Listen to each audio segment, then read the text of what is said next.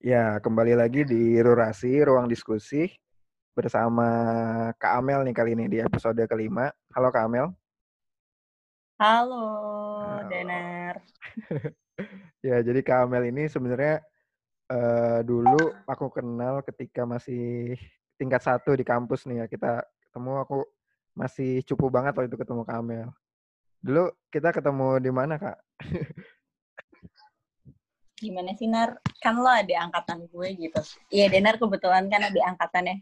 Saya jurusan Phonologi 2011, Dana Phonologi 2015. Betul. Ya, walaupun jauh banget. Iya. Kita satu kabinet. Kebetulan Denar join kabinet ketika aku masih di kabinet juga. Gitu.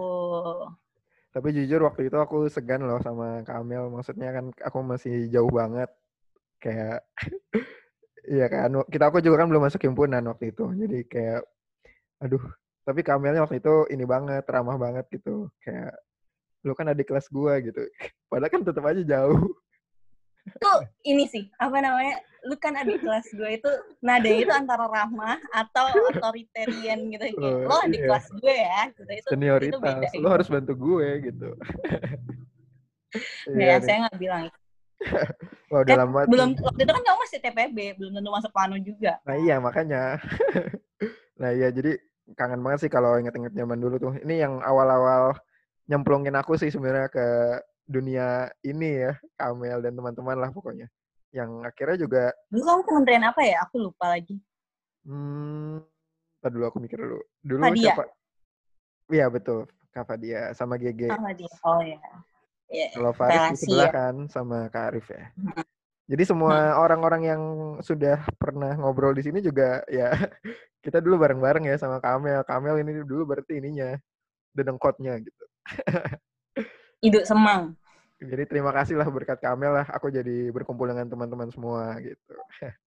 Nah sekarang Kamel lagi sibuk apa Kak?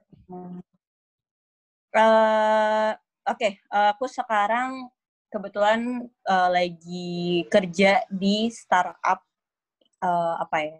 pendanaan pertanian atau kalau sering kita tahu itu P2P atau peer-to-peer lending, tapi fokusnya kita pada bantuan akses keuangan untuk petani.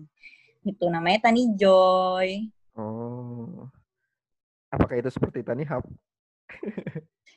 Different sih pastinya, karena kalau Tanihub sendiri, teman-teman Tanihub itu lebih ke e-commerce ya, e-commerce pertanian ya. Mungkin kalau teman-teman yang saat ini sedang mengalami pandemi, sangat awam, sering mendengar Sayurbox, Tanihub, terus tukang sayur dan lain-lainnya lah.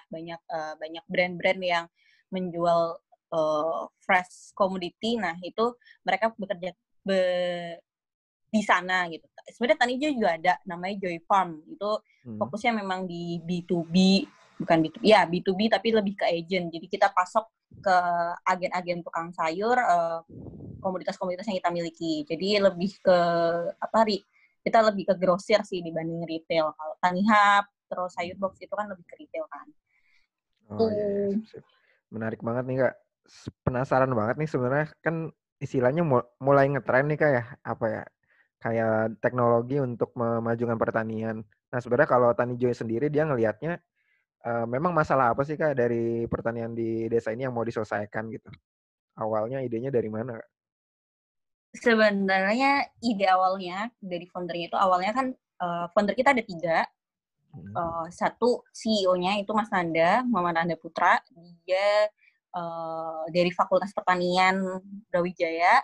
Okay. Terus angkatan 2009.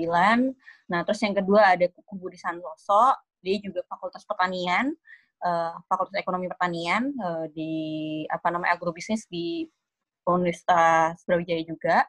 Dan yang ketiga CTO-nya atau Chief Teknologinya itu dia anak Telkom, Sistem Informasi Telkom. Oh, nah, 3 orang ini kan berteman nih ceritanya. Nah, awal mulanya tuh kalau Mas Nanda sendiri, dia memang dari kecil itu keluarganya punya lahan pertanian di Bogor atau di puncak sana gitu. Jadi daerah-daerah Kabupaten Bogor situlah gitu. Nah, dia sudah terbiasa melihat petani-petani hidup dan bertani di sekitar mereka maupun di lahan yang dimiliki oleh Mas Nanda sendiri. Terus beliau melihat bahwa si petani Ani gitu, dari sejak dia kecil sampai sekarang itu tuh lahannya segitu-segitu aja, produksinya juga segitu-segitu aja gitu, kayak enggak, ya padahal udah belasan tahun gitu dia bertani gitu, tidak ada peningkatan ekonomi yang dialami oleh si petani ini gitu. Dan jadi beliau agak besar gitu. Pun kan juga dia juga seorang sarjana pertanian ya, bahwa apa sih yang jadi tantangan di pertanian sehingga petani-petani ini kok secara ekonomi itu sulit tereskalasi gitu. Sama dengan Mas Kukuh. Mas Kukuh ini dulu dia fokusnya ini lebih ke desa-desa wisata. Jadi dia sering mengadakan kayak apa sih paket-paket apa sih kegiatan-kegiatan yang field trip gitulah, field trip gitu, ya. Untuk mahasiswa pertukaran pelajar. Baik dia bawa ke Asia Tenggara, jadi dia bawa orang Indonesia ke pedesaan atau daerah-daerah di Thailand, di mana di daerah Asia Tenggara gitu, negara-negara ataupun dibawa ke Indonesia. Dan beliau melihat bahwa ada potensi nih sebenarnya di desa-desa kita gitu, bahwa desa-desa kita tuh nggak kalah dengan desa-desa yang ada di Thailand, di apa namanya Vietnam dan di Filipina, di negara-negara lain di Asia Tenggara. Gitu. Pertanian kita tuh nggak kalah jauh, tapi kenapa kok Thailand sampai sekarang masih jadi lumbung padinya Asia Tenggara gitu. Saya secara komoditi dia bisa ekspor gitu. Kenapa Indonesia tidak bisa? Dulu kita pernah gitu, kita pernah swasembada, tapi saat ini kita tidak seperti itu lagi atau kita tidak bisa membalap kondisi tersebut. Padahal secara potensi negara kita lebih luas dibandingkan negara-negara lainnya di Asia Tenggara.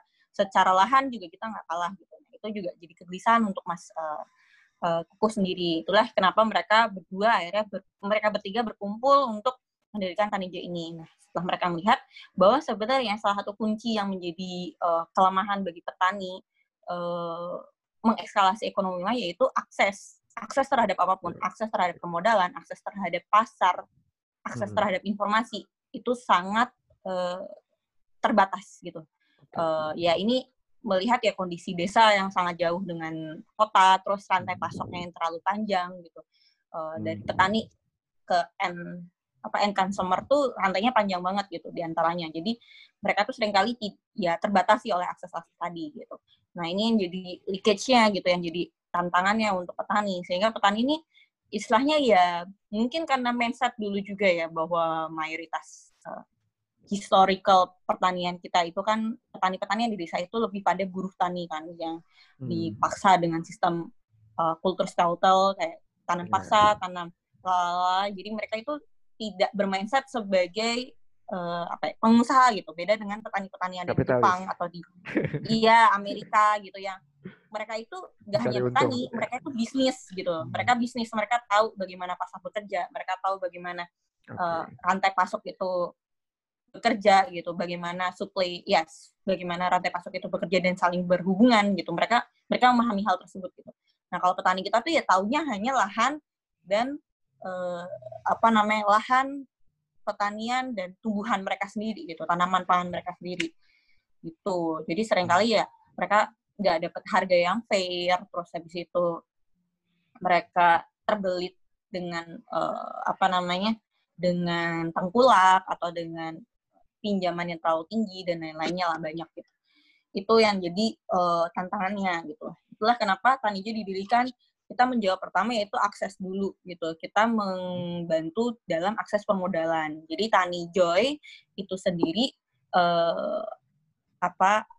adalah salah satu fintech yang kita fokusnya adalah memberikan pinjaman produktif.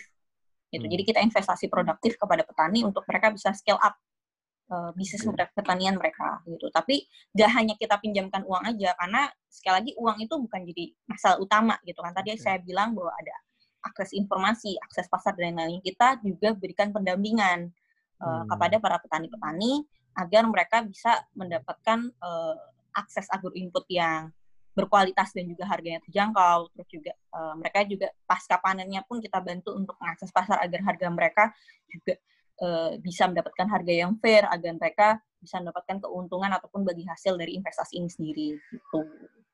Oke, menarik. Itu sih kurang lebih why-nya dan how-nya.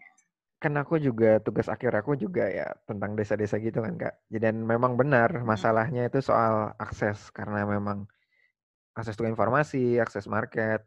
Ya karena bisa jadi karena geografisnya memang kan biasanya kan terpencil dan lain-lain gitu. Dan ya harusnya teknologi yang bisa menjawab nih. Cuman kan aku pengen nanya sih Kak, biasanya kan nggak sesimpel oh iya dengan teknologi terus masalah jadi selesai kan. Justru biasanya menimbulkan masalah-masalah baru di sana. Plus pastinya juga kan sudah ada ekosistem yang bertahun-tahun, ada tengkulak, ada bisa jadi ya mereka juga sulit untuk mengikuti perubahan. Ya kayak misalkan Gojek ya, contoh lah misalkan Gojek yang paling gampang dijadikan contoh gitu. Ada teknologi itu kan jadi ada dua kubu gitu kan, ada yang nggak mau berubah, ada yang mau berubah, terus ya kayak gitu ada konflik sosial dan lain-lain. Nah itu gimana tuh Kak, kalau dari pengalaman Kakak ketika di TaniJoy ini, apa sih konflik-konflik atau masalah-masalah yang jadinya muncul gitu? Jadi gini, kalau kita bicara, sebelum kita bicara ke petani dulu deh, kita bicara pergi membawa teknologi gitu.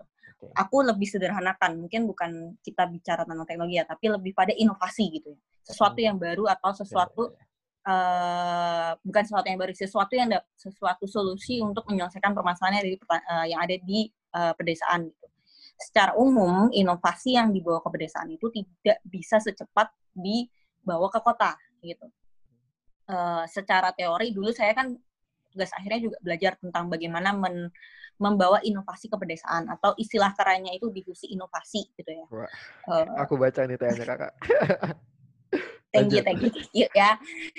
Akhirnya berguna juga loh TA saya setelah 3 tahun. Wah iya nyambung banget Kak berarti. Iya benar-benar. Iya difusi inovasi itu sendiri biasanya waktu itu ketika saya meliti itu juga penelitian pertama yang dilakukan di pedesaan, sebelumnya banyaknya di perkotaan. Di perkotaan inovasi itu lebih mudah diserap. Kenapa? Karena memang secara culture kita diverse gitu, orangnya heterogen, sehingga dengan kultur yang sangat heterogen itu orang itu lebih mudah untuk beradaptasi atau menerima sesuatu yang baru gitu. Berbeda dengan desa.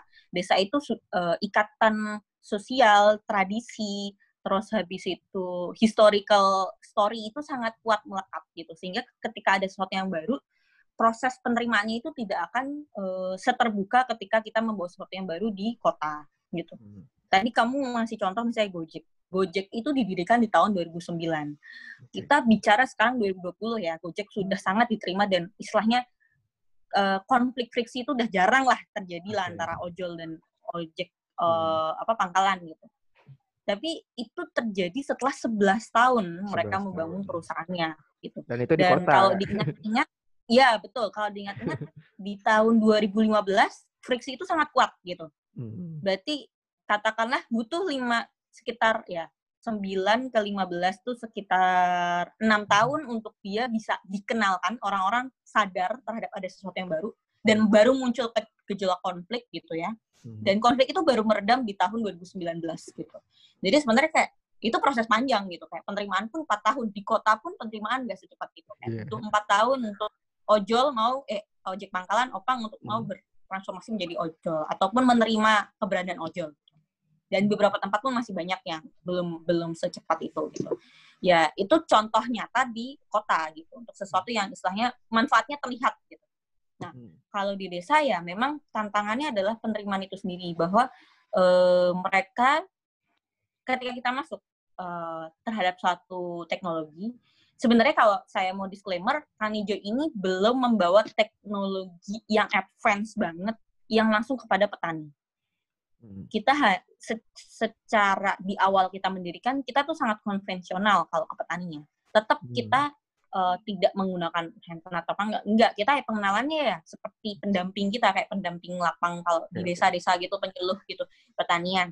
Kita edukasi, kita ajak ngobrol, kita dari warung kopi ke kopi itu untuk mengenalkan apa sih, kenapa sih mau bekerja sama dengan TaniJoy, kenapa mereka lebih, maksudnya gini, mereka selama ini udah bekerja sama dengan tengkulak atau apapun, let's say siapapun itu, sekarang mereka harus membuka diri kepada TaniJoy. Kenapa? Itu juga kita nggak langsung kayak bawa apa namanya deck atau presentasi terus aplikasi gitu, nggak dengan seperti itu, karena pasti itu nggak akan bekerja untuk mereka itu.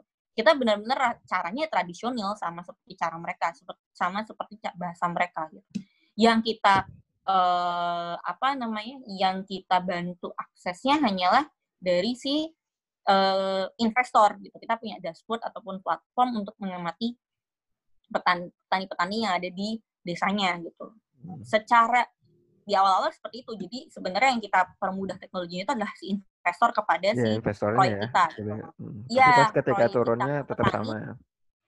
Iya, awalnya masih konvensional gitu. Kita nggak langsung ngasih aplikasi karena pasti akan ada gelombang kayak, aduh mbak saya nggak punya HP, saya nggak punya tab, saya nggak tahu cara megang HP, saya nggak tahu caranya moto, macam-macam lah. Pasti orang akan lebih denial terhadap hal-hal teknis yang bukan substansinya. Itu yang memang tantangannya ketika kita membawa sesuatu ke desa, karena mereka memang sangat resisten terhadap perubahan itu tuh perubahan itu nggak seperti itu dibawa ke mereka gitu. Makanya kita melakukan pendekatan secara tradisional, menggunakan cara dan bahasa mereka gitu.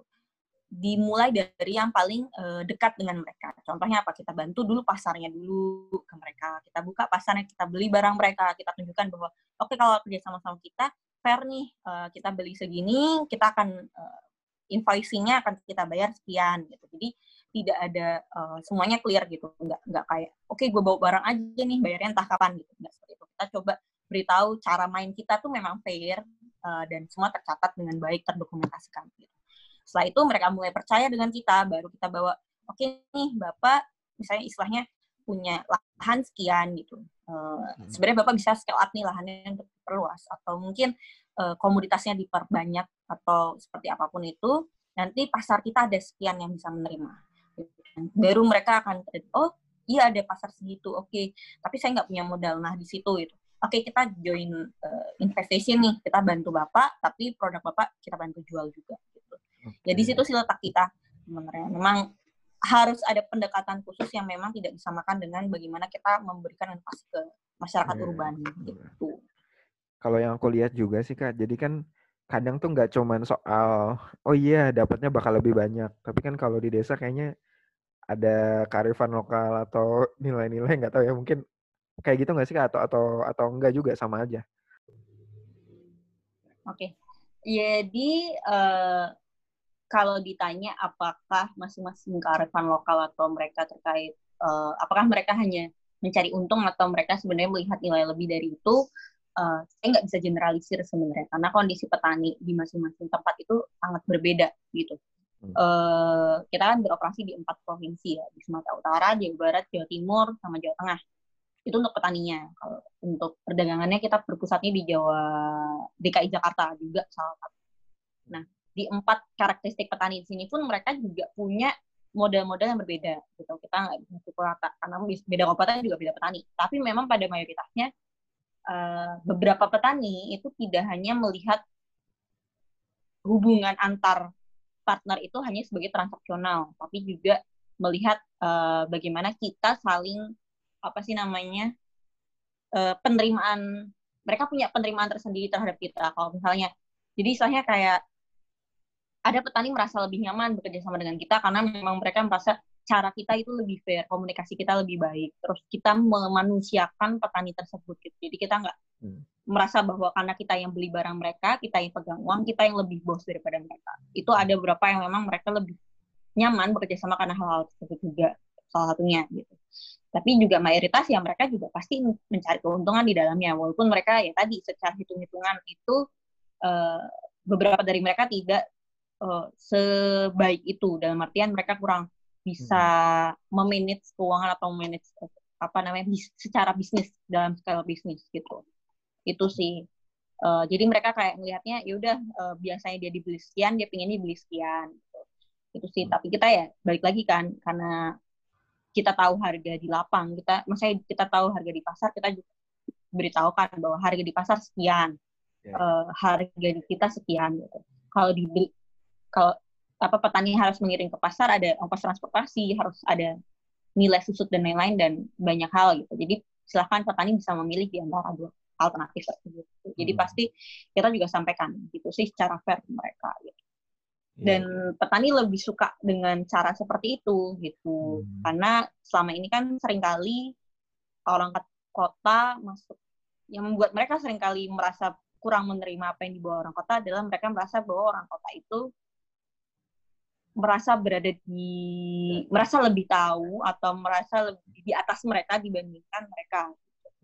Dan sekali lagi, di mana bumi dipijak, di situ langit ditunjung gitu. Jadi ketika kita berbisnis di tanahnya mereka, kita juga harus hargai bagaimana kearifan lokal di sana dan bagaimana keputusan yang dimiliki oleh mereka.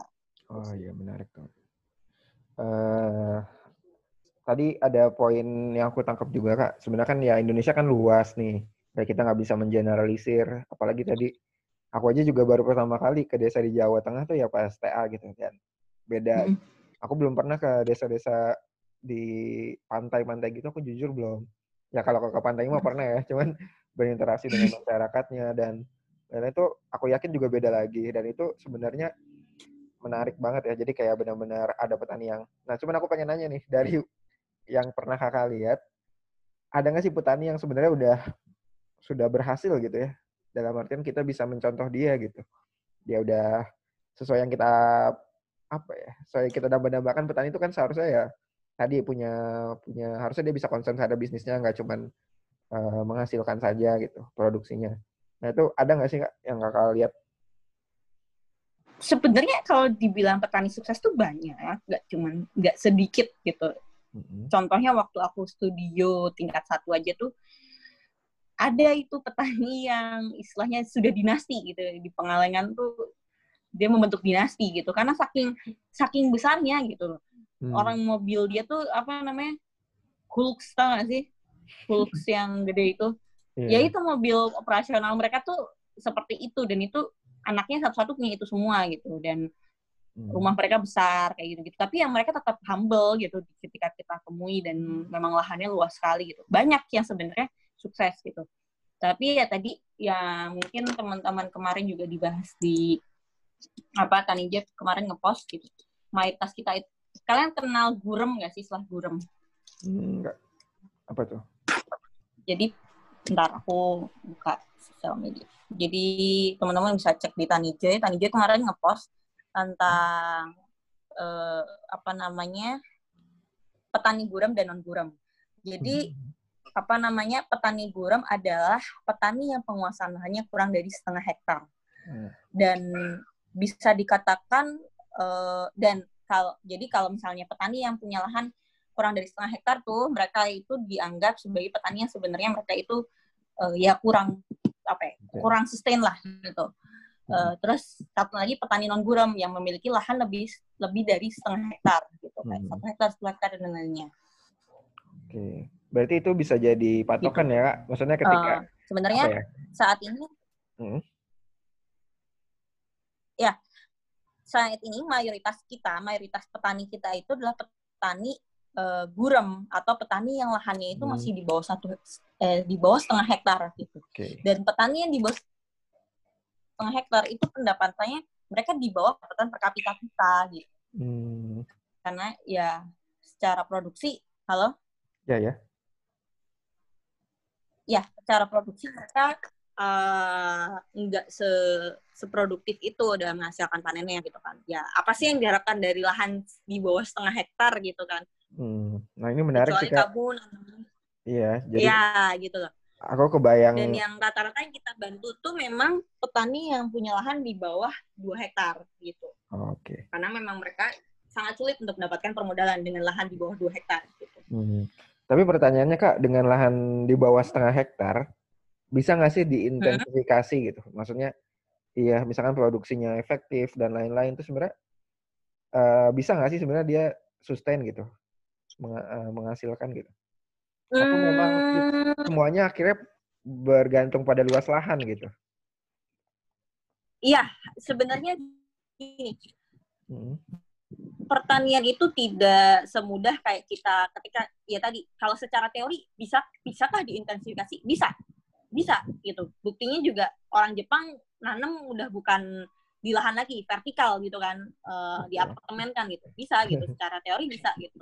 Tapi secara pendekatan pertanian atau secara kondisi apa namanya, kondisi fisik lingkungan ada di sana, itu ada banyak variabel di dalamnya gitu. Ketika kamu menguasai lahan itu juga menguasai jumlah air atau irigasi yang lewat di sana. Itu faktor ya, lainnya. Terus belum juga secara skill gitu. Mereka mungkin secara kemampuan budidaya belum memahami terkait sistem intensifikasi dalam lahan yang sempit gitu. Atau juga secara agro input atau akses terhadap barang-barang pertanian yang intensifikasi itu nggak murah gitu, itu barang mahal dan itu juga tidak semua petani bisa memiliki akses ke sana gitu. Jadi ya bisa disampaikan adalah ya tadi bahwa petani yang di bawah 0,5 hektar itu bukan petani yang berpendidikan mayoritas gitu, petani-petani yang memang mereka bahkan ya istilahnya mereka membuat lahan itu hanya untuk tabungan makanan mereka aja gitu, lumbung keseharian, kalau ada sisa mereka jual, kalau enggak ya udah untuk kebutuhan mereka gitu. Jadi ya tadi sih bantuan yang kita berikan itu memang bukan bantuan ya, istilahnya investasi kita berikan, kita harus melihat dan menakar gak hanya kemampuan bertani mereka, kemampuan mereka juga harus, kita juga harus melihat bagaimana kemampuan mereka dalam mengelola selain kemampuan bertani secara teknikal, juga kemampuan mereka dalam mengelola hasil tani itu sendiri juga gitu. Pas panennya itu kita juga harus lihat bagaimana. Belum juga pengelolaan keuangan gitu, karena itu ya itu PR besar sih jujur. Setelah kita 2017 sampai sekarang sekitar 4 tahun bergelut di sini, financial literasi petani itu sangat rendah. Itu yang menjadi sulit untuk itu salah satu part edukasi yang cukup besar di petani. Karena kalau dihitung-hitung kan rugi. Kayak maksudnya kan apa? Itu kan jangka waktunya kan lama banget ya Kak, pertanian. Kalau dia ngitung-hitungnya nggak apa ya, kayak semua aja gitu loh. Mereka merasa kaya gitu kan. Pas panen, terus tapi uangnya habis sebenarnya gitu. Ya, kemarin aku nge-tweet di Twitter kan, saya terkritik ketika adalah satu forum yang mengatakan bahwa teknologi 4.0 itu dapat menyelesaikan masalah pertanian atau pertanian itu enggak. Yang paling penting itu kita meningkatkan teknologi kita gitu. Pertanian itu ya nanti akan naik sendiri dengan teknologi itu. Ya, saya bisa sangat terkritik dengan kutipan itu karena saya merasa bahwa kondisi petani itu tidak bisa disamakan dengan kaum urban yang ketika diberikan pendekatan teknologi mereka langsung bisa beradaptasi dan selesai masalahnya. Itu nggak semudah itu gitu. Petani itu kayak secara mereka sebenarnya mampu dan berdaya dan mereka cerdas gitu. Hanya mereka pendekatannya tidak bisa hanya pendekatan teknologi. Teknologi itu hanya itu part terakhir lah gitu, part terakhir yang mungkin sebenarnya membantu mereka. Paling besar adalah di edukasi dan pendampingan, itu sangat dibutuhkan sebenarnya di dalam di dalam pertanian itu sendiri gitu. Dan ya saya akui bahwa memang tidak semua edukasi kita tuh tepat sasaran gitu, kayak entah karena memang kita terlalu ada beberapa yang bagus gitu, tapi part gitu. Ada edukasinya itu bagus di bagian teknikalnya, tapi nggak nyampe ke pasar gitu, nggak nyampe ke pengelolaan keuangan, nggak nyampe ke budidaya lahannya atau tanah gitu kan.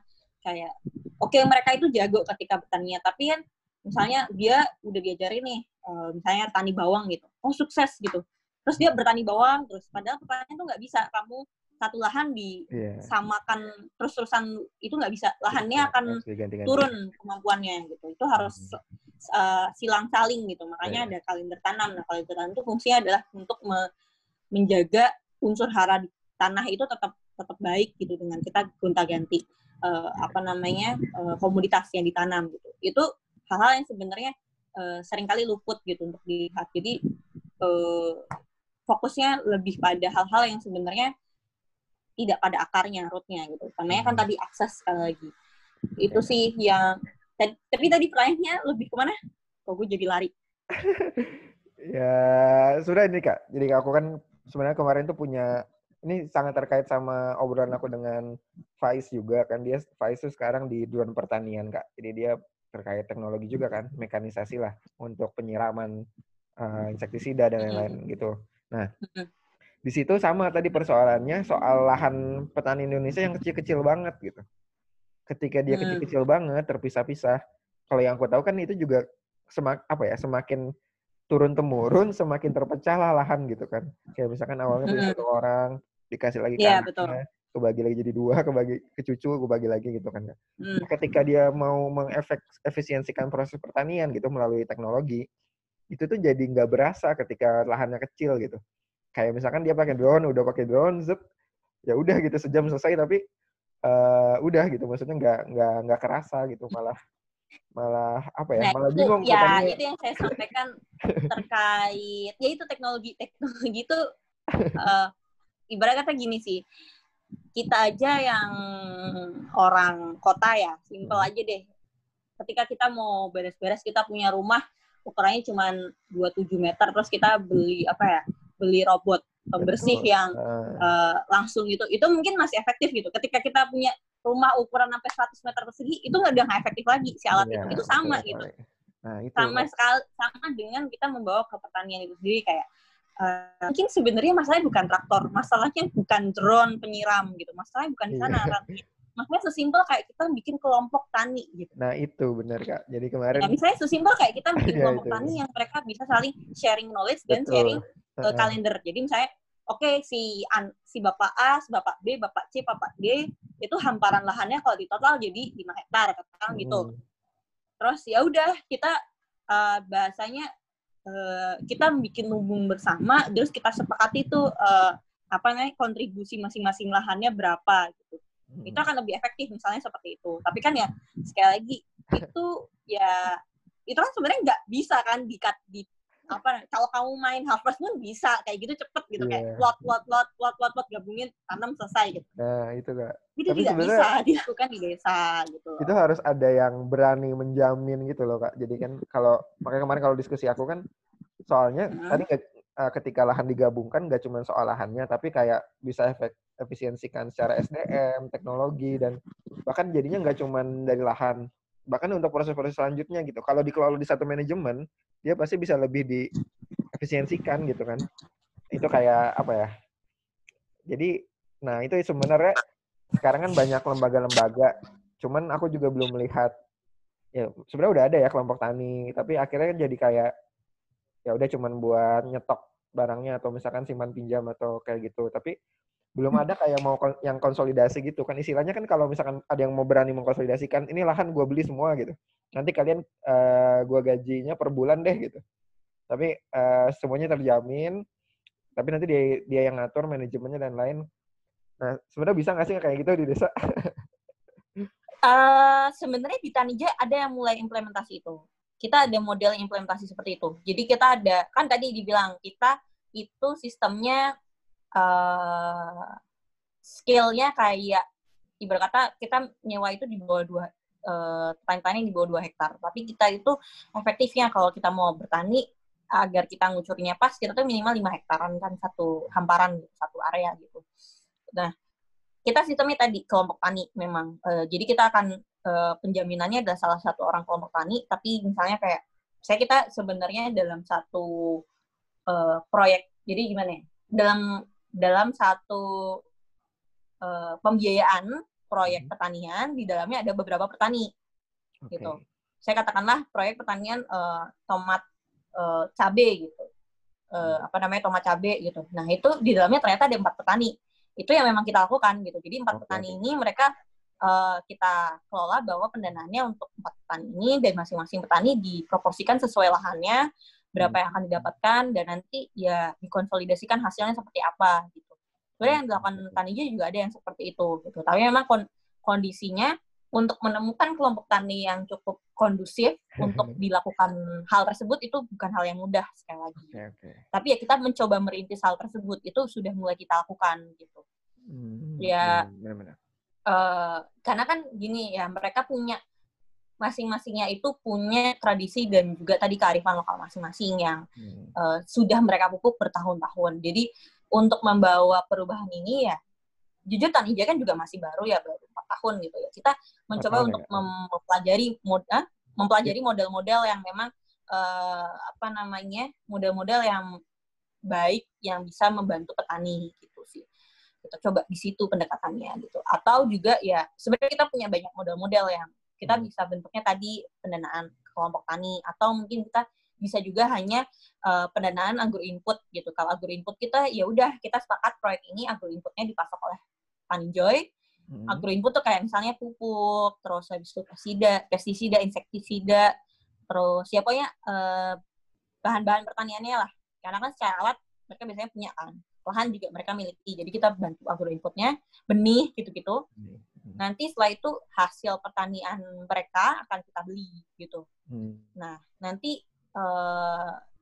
tinggal kita hasil pertanian itu akan kita net off aja gitu. Model-model seperti itulah, ada yang seperti itu juga gitu. Jadi kita juga lihat bagaimana kondisi petani di sana dan apa komunitasnya gitu. Karena cukup kompleks sih, tergantung daerah, tergantung komoditas, tergantung petaninya, dan tergantung kelompoknya. Kayak banyak layar. Tapi yang jadi highlight yang ingin aku sampaikan di sini adalah teknologi itu bukan segalanya gitu. Teknologi itu hanya membantu untuk mengekskalasi, tapi bukan faktor utama untuk mendorong pertumbuhan itu sendiri. Salah-salah kita menerapkan teknologi yang tidak pada tempatnya itu hanya akan menambah masalah ataupun tidak menyelesaikan masalah itu sendiri gitu. Dan membawa teknologi ke perdesaan itu adalah proses, kita harus memahami bagaimana proses difusinya agar bisa digunakan secara sustain kepada masyarakat atau kepada petani itu sendiri gitu. Pengen nanya ini Kak, kayak tadi kan berarti kan TaniJoy juga untuk menjual hasil-hasil produk juga ya. Nah itu kan berarti kan, aku sebenarnya penasaran ini sih Kak, kan tengkulak tuh seringkali jadi bad guy-nya gitu. Seakan-akan tengkulak ini yang yang bikin petani miskin gitu kan. Dia yang memonopoli, dia yang jual, akhirnya rantai pasok jadi panjang. Nah, tapi kan aku percaya tengkulak ini juga mencari nafkah nih, maksudnya dia sebenarnya yang membantu untuk menjualkan juga, jadi kayak bagi peran kan. Cuman kadang-kadang jadinya nggak efektif gitu. Jadi, nah itu kalau berarti kan TaniJoy tadi mengambil peran tengkulak itu, dan sebenarnya kalau menurut Kak Amel nih peran-peran tengkulak ini jadinya gimana gitu? Apakah memang sebagai sosok yang harus disingkirkan gitu? Atau sebenarnya ada peran yang mereka bisa isi juga gitu? Gini, faktorial ya. Sebenarnya faktorial bahwa tidak semua tengkulak itu adalah bad guy. Oke. Gitu. Middleman di sini sebenarnya membantu petani untuk memahami pasar itu sendiri. Betul. Gitu. Hanya memang ada banyak tengkulak yang model pendekatan pembelian atau bantuannya itu tidak fair. Itu yang seringkali disebut bad guy. Gitu. Kayak misalnya contohnya kamu petani A gitu ya. Aku mau nani nih, tapi aku gak ada duit gitu misalnya. Oh yaudah, kamu bertani aja, aku pinjemin misalnya 10 juta. Gitu. Tapi semua pertanian kamu nanti dijualnya ke saya ya, dengan harga saya. Gitu. Nah ini yang seringkali bermasalah gitu. Misalnya, katakanlah produksinya nanti bisa 4 ton gitu. 4 ton nanti hasilnya dihitung-hitung, oh dia bisa dapat 15 juta gitu. Kan harusnya kan hutangnya 10 juta selesai, 5 jutanya kembalikan ke petani gitu kan. Atau 5 juta bagi hasil lah gitu katakanlah. Nah, seringkali di sini yang nggak fair adalah harga di awalnya tadi yang memang ditentukan oleh si tengkulaknya. Ketika harganya lagi jatuh, ya petaninya dihadapkan kepada hutang yang bunganya lebih besar daripada bagi hasil itu sendiri. Ada yang seperti itu. Atau kebalikannya, ketika harganya naik atau di atas harga rata-rata dan keuntungannya itu harusnya lebih besar daripada si pinjaman di awal, pembagian hasilnya itu nggak fair gitu loh, harganya dijatuhkan. Itu yang beberapa petani yang memang tengkulak yang bad guy gitu. Tapi sebenarnya tengkulak yang good guy juga banyak gitu, yang mereka secara fair memberikan informasi harga yang oh ini harga di sini segini, harga di sana segini, tapi lo butuh bantuan pengangkutan, lo harus tahu di sana mainnya gimana di pasar dan lain-lainnya. Karena pasar induk tuh kalau Anda tidak paham bagaimana cara mainnya juga tidak bisa Anda memasukkan barang ke sana ataupun Anda mendapatkan harga yang baik terhadap barang Anda, itu juga salah satu tersendiri gitu. Dan Tangkulak tuh punya porsi di sana. Kalau TaniJoy sendiri sebenarnya di sini tadi sih kita lihat dulu Tangkulaknya seperti apa. Kalau memang istilahnya dia masuk kepada jaringan korporasi yang bisa membantu kita, ya kenapa nggak dikolaborasikan gitu sih. Karena tadi aku bilang nggak semua Tangkulak tuh bad guy gitu. Dia ada good guy. Dia bahkan yang biasanya membantu untuk membentuk, mencarikan kelompok-kelompok tani yang potensial gitu. Karena ya mungkin kalau di sini konteksnya kayak petani itu yang paling menderita. Tapi jujur aja nggak semua petani itu baik gitu. Iya. Ya ini fakta di lapangan bahwa nggak semua petani itu baik. Ada petani-petani juga yang secara attitude ataupun secara manner bisnisnya nggak baik. Itu banyak gitu. Dan itu juga yang menyebabkan mereka seringkali terlilit hutang atau berurusan dengan Tangkulak dan lain-lain juga karena mereka secara manner bisnisnya nggak baik gitu. Dan ya di situ ada peran Tangkulak yang baik yang bisa membantu kita untuk membentuk kelompok tani yang memang trustworthy gitu, atau orang-orang yang terpercaya untuk bisa diberikan penanaman modal. Itu sih. Soalnya kan kalau menurut aku sih, ya.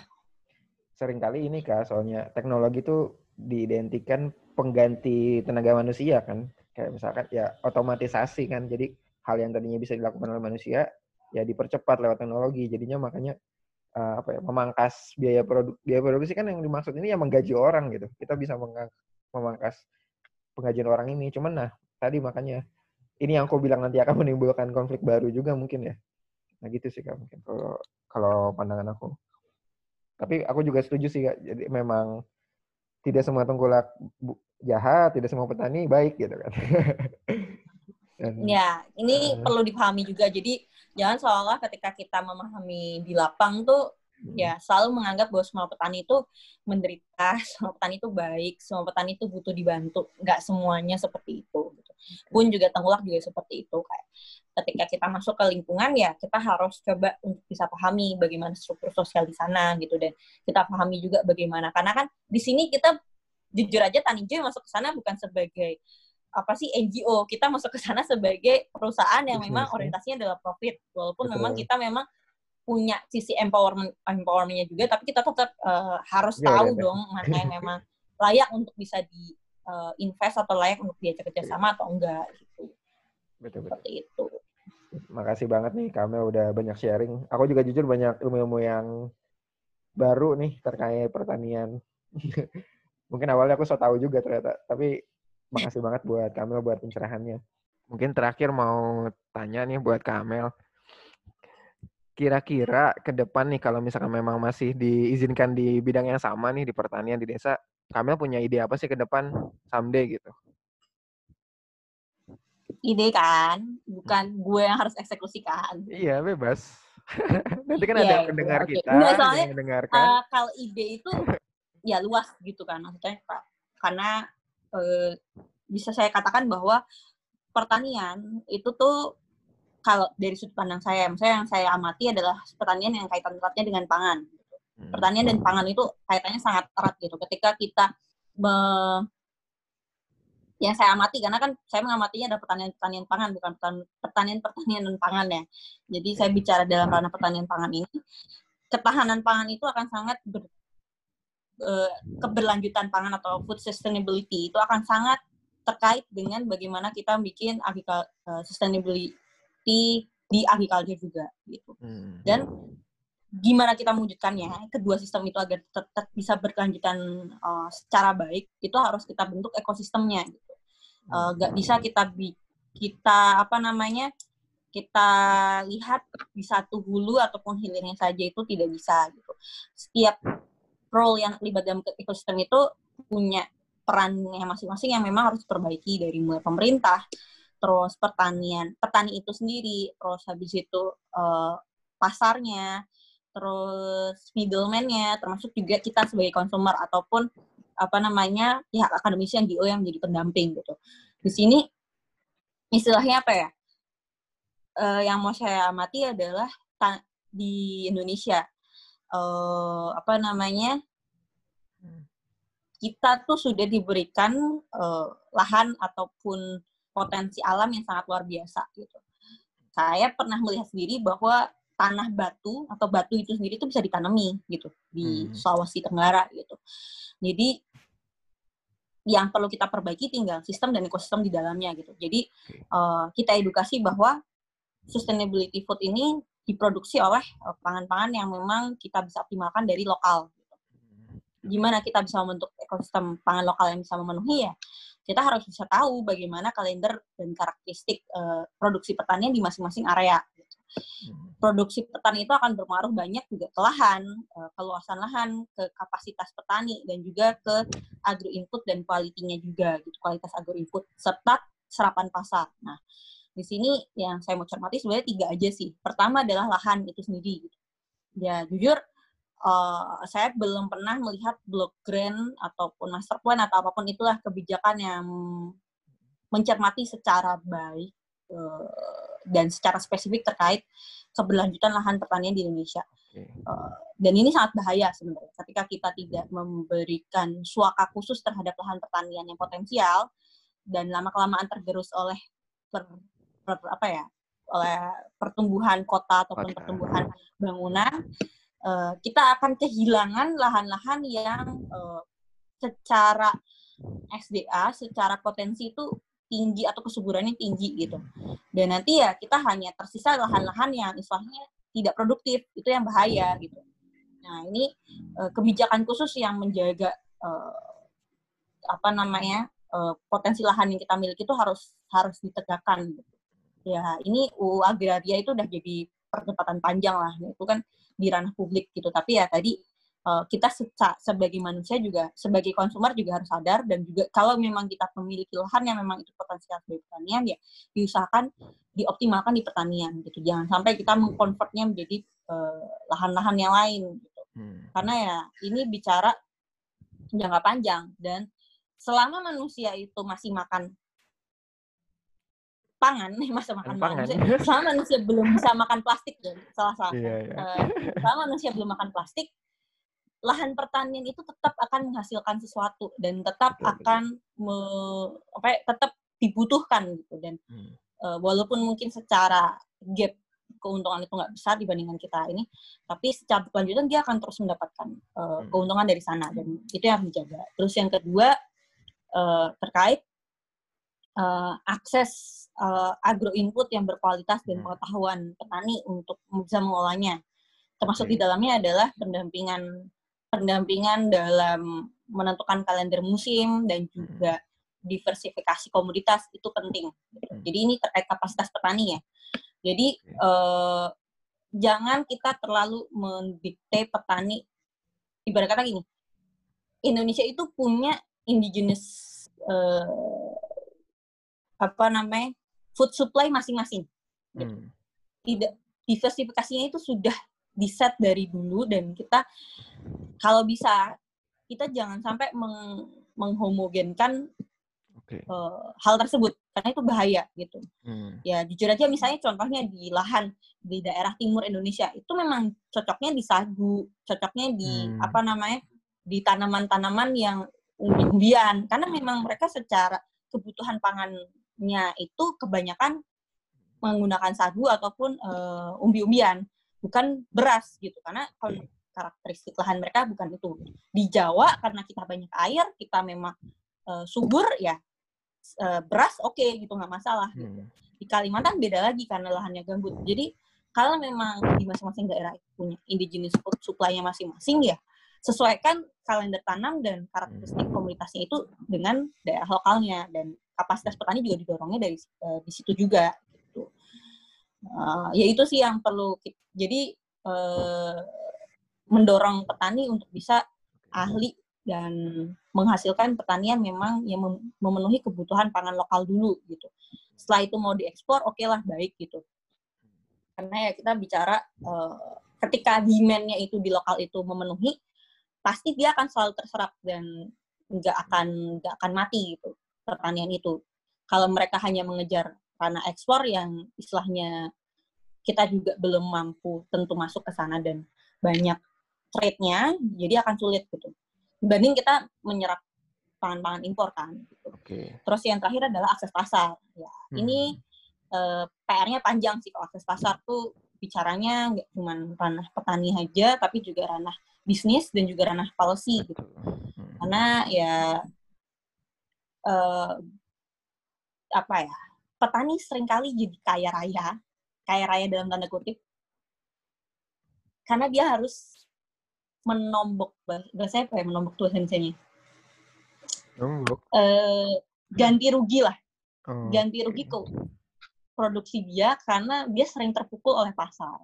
Contohnya panen raya, tiba-tiba impor masuk. Harga jatuh. Mereka sudah investasi berapa, yang dapat berapa. Ya hal-hal seperti itulah yang istilahnya itu salah satu fenomena. Belum lagi misalnya ya tadi fair trade-nya nggak ada gitu. Ya petani mungkin beberapa ada jeleknya, mereka tidak mengetahui tentang kelas kualitas ya. Misalnya kan masing-masing kayak contohnya kentang tuh punya kelas AB super sampai kelas yang C gitu. Itu harganya beda-beda. Nah, petani seringkali nggak memahami kelas itu dan mereka pun ya susah mendapatkan harga yang fair terhadap produk. Ya itu hal-hal yang memang harus dibuka sih, dan juga rantai pasoknya kita amati ya. Tadi kalau misalnya kita tahu demand lokalnya seperti apa, kita tahu pasaran seperti apa, otomatis apa yang diproduksi petani pasti akan terserap oleh pasar itu sendiri gitu. Ya, dan nggak menjadi food waste gitu. Dan supply chain ini sangat penting gitu. Ketika kita nggak pandai memetakan produksi itu berapa, supply-nya berapa, dan juga demand-nya berapa, dan kita perlu bawa kemana aja, ketika kita nggak membangun itu secara sistem dari sekarang, ya permasalahan harga dan juga food waste dan kebutuhan pangan itu nggak akan pernah selesai gitu sih. Ya mungkin nanti teman-teman bisa search juga, ada di Amerika sekarang lagi di dataran Amerika itu kan mereka makannya kentang. Itu ada satu lahan produksi benih. Jadi benih kentang loh, benih kentang tuh. Tapi dia udah berwujud kentang, dia sampai harus membuang berjuta ton. Oh, karena kelebihan? Karena supply chain-nya dia terganggu sejak COVID ini terjadi. Akhirnya serapannya nggak masuk ke pasar. Ya itu supply chain gitu. Itu contoh yang scale bisnisnya udah industri ya, bukan scale bisnis kecil-kecilan gitu. Mereka scale bisnisnya industri aja, dalam kurun waktu kurang dari 3 bulan, mereka rugi bandar, rugi besar gitu. Hancur gitu, karena padahal itu supply chain-nya udah dibentuk. Apalagi kalau kita tidak punya kita tidak membangun supply chain itu dari sekarang gitu. Nanti kalau ya akan lebih sulit gitu untuk bisa mengendalikan supply, demand, dan harga. Itu sih. Itu ini, ya. Kalau yang aku lihat Kak, jadi kan bahkan nggak cuma pemerintah dan kita ya sebagai konsumen, justru bisnis-bisnis, pabrik-pabrik yang gitu kan malah kadang-kadang dia barang bakunya impor loh Kak, kayaknya ya. Kayak keripik, something kayak gitu-gitu, kosmetik, semuanya lah. Karena kita tidak memahami kelas, sebenarnya gini, petani kita bisa menanam, tapi nggak semua. Jadi gini, industri, kita bedakan kebutuhan industri dan konsumsi. Kalau kebutuhan industri itu mereka punya spek tertentu yang memang secara benih bukan produksi Indonesia, tapi bisa ditanam di Indonesia. Nah, hal-hal tapi kan pertanyaannya petani kita mampu apa enggak kan? Tahu dulu apakah permintaan industri seperti itu. Nah, itu yang saya bilang petakan supply chain-nya dari segi industri maupun dari segi konsumsi. Gitu. Ketika kita tahu peta kebutuhan demand-nya nih, mudah banget kita bikin peta supply-nya gitu. Karena petani tinggal diajari benih. Ya ini banyak lah, saya katakan aja contohnya kentang gitu. Kentang kita yang kita makan nih di pasar, kan kentang yang kita beli di pasar nih yang kita makan tiap hari, itu kentang yang tidak bisa dibeli dan dimakan di luar negeri. Karena itu kentang makanan binatang ternak kadang. Waduh. Enggak, ini bukan konteksnya jelek. Jadi kentang yang kita makan itu kentang granola. Kentang granola itu kadar glukosanya lebih tinggi daripada kentang-kentang yang kita makan, kita beli kayak french fries dan lain-lain, itu beda kentangnya, beda jenisnya. Gitu. Kalau di Amerika mereka menggunakan kentangnya itu dagingnya putih. Kalau kita dagingnya kuning kan? Kuning. Ya, kentang-kentang impor itu atau kentang-kentang yang di restoran itu kentangnya putih. Nah, itu nggak banyak petani kita tuh menanam kentang putih itu. Kentang McD lah ya. Ya, kentang McD itu ada benihnya, dan benih itu tidak dijual bebas gitu. Nah, iya. Padahal bisa ditanam di kita. Iya, tapi bisa ditanam. Dan sebenarnya petani juga kalau diajari mampu. Tapi tadi kan informasi kan nggak nyampe, akses informasi nggak nyampe, akses agro input juga nggak nyampe. Okay. Nah tadi kalau misalnya kita bisa memetakan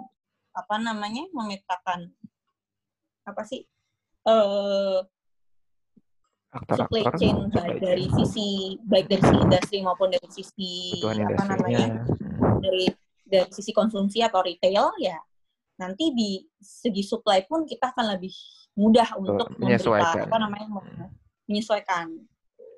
Tapi ya selama di ini informasinya dikuasai oleh pihak tertentu ya tadi supply pun nggak akan temu sama teman. Betul. Menarik banget nih. Jadi kalau aku simpulin gimana Kak? Oke, nggak terakhir untuk konsumen and consumer kita lah gitu kan. Kalau tadi kan bahasanya tataran high-nya ya, high decision-nya. Kalau tataran kita itu terdekat ya, kita sebagai consumer and consumer itu harus mengedukasi diri bahwa sebenarnya pangan lokal itu juga baik kualitasnya. Okay. Dan ya kalau kita bisa membeli dari produk lokal, kenapa nggak kita prioritaskan produk lokal? Karena ya, sekali lagi pangan kalau misalnya dia lebih dekat dengan sumber pertaniannya itu lebih sehat sebenarnya. Lebih aman dan lebih, maksudnya secara kualitas lebih baik gitu. Dibandingkan kita beli produk-produk yang impor, mereka sudah pastinya sudah diberikan perlakuan tertentu untuk awet hingga di Indonesia dan pastinya juga secara ya macam-macam lah gitu. Jadi kalau kita bisa menguatkan produk lokal, kenapa nggak kita membeli dari petani lokal gitu? Dan pastinya kalau kita mau food sustainability nggak cuma tentang apa yang kita makan, tapi juga terkait food waste-nya. Jadi kalau bisa apa yang kita beli ya kita habiskan dengan baik. Tuh. Jadi life more, wasteless. Mantap. Sip. Makasih banyak Kak Amel nih. Tadi ada 3 hal besar lah ya, idenya itu terkait lahan, terkait kapasitas petani, dan juga akses pasar. Sebenarnya kan di Rurasi ini teman-teman semuanya bisa mendengarkan ide satu sama lain kan. Jadi kalau justru idenya Kak Amel ini diambil sama teman-teman, malah senang hati kayaknya nih Kak Amel. Kan nggak harus Kak Amel yang melaksanakan. Pastinya. Ya, siapapun. Saya hanya satu part kecil dari sekian banyak hal yang harus dilakukan oleh semesta ini. Atau bisa juga kolaborasi, ajak Kak Amel nih. Mungkin kan udah tadi mendengar aktivitasnya di TaniJoy, mungkin bisa kolaborasi juga, itu bakal oke banget gitu. Mungkin gitu aja, makasih banyak Kak Amel buat waktunya, sharingnya. Ilmunya berharga banget. Ya. Mungkin semoga next time bisa ngobrol-ngobrol lebih banyak lagi juga. Yoi, sampai ketemu lagi teman-teman Rurasi. Pokoknya kalau ada yang ingin ditanyakan atau apa, bisa langsung hit me up di IG, Sakinah Amelia, atau di email juga nanti. Silahkan di description box ditaruh aja. Oke, mantap. Makasih banyak Kak Amel. Waktunya kurang lebih. Sama-sama. Ya, selamat mendengarkan episode-episode lainnya juga buat teman-teman. Kurang lebih mohon maaf. Wassalamualaikum warahmatullahi wabarakatuh. Ciao. Bye.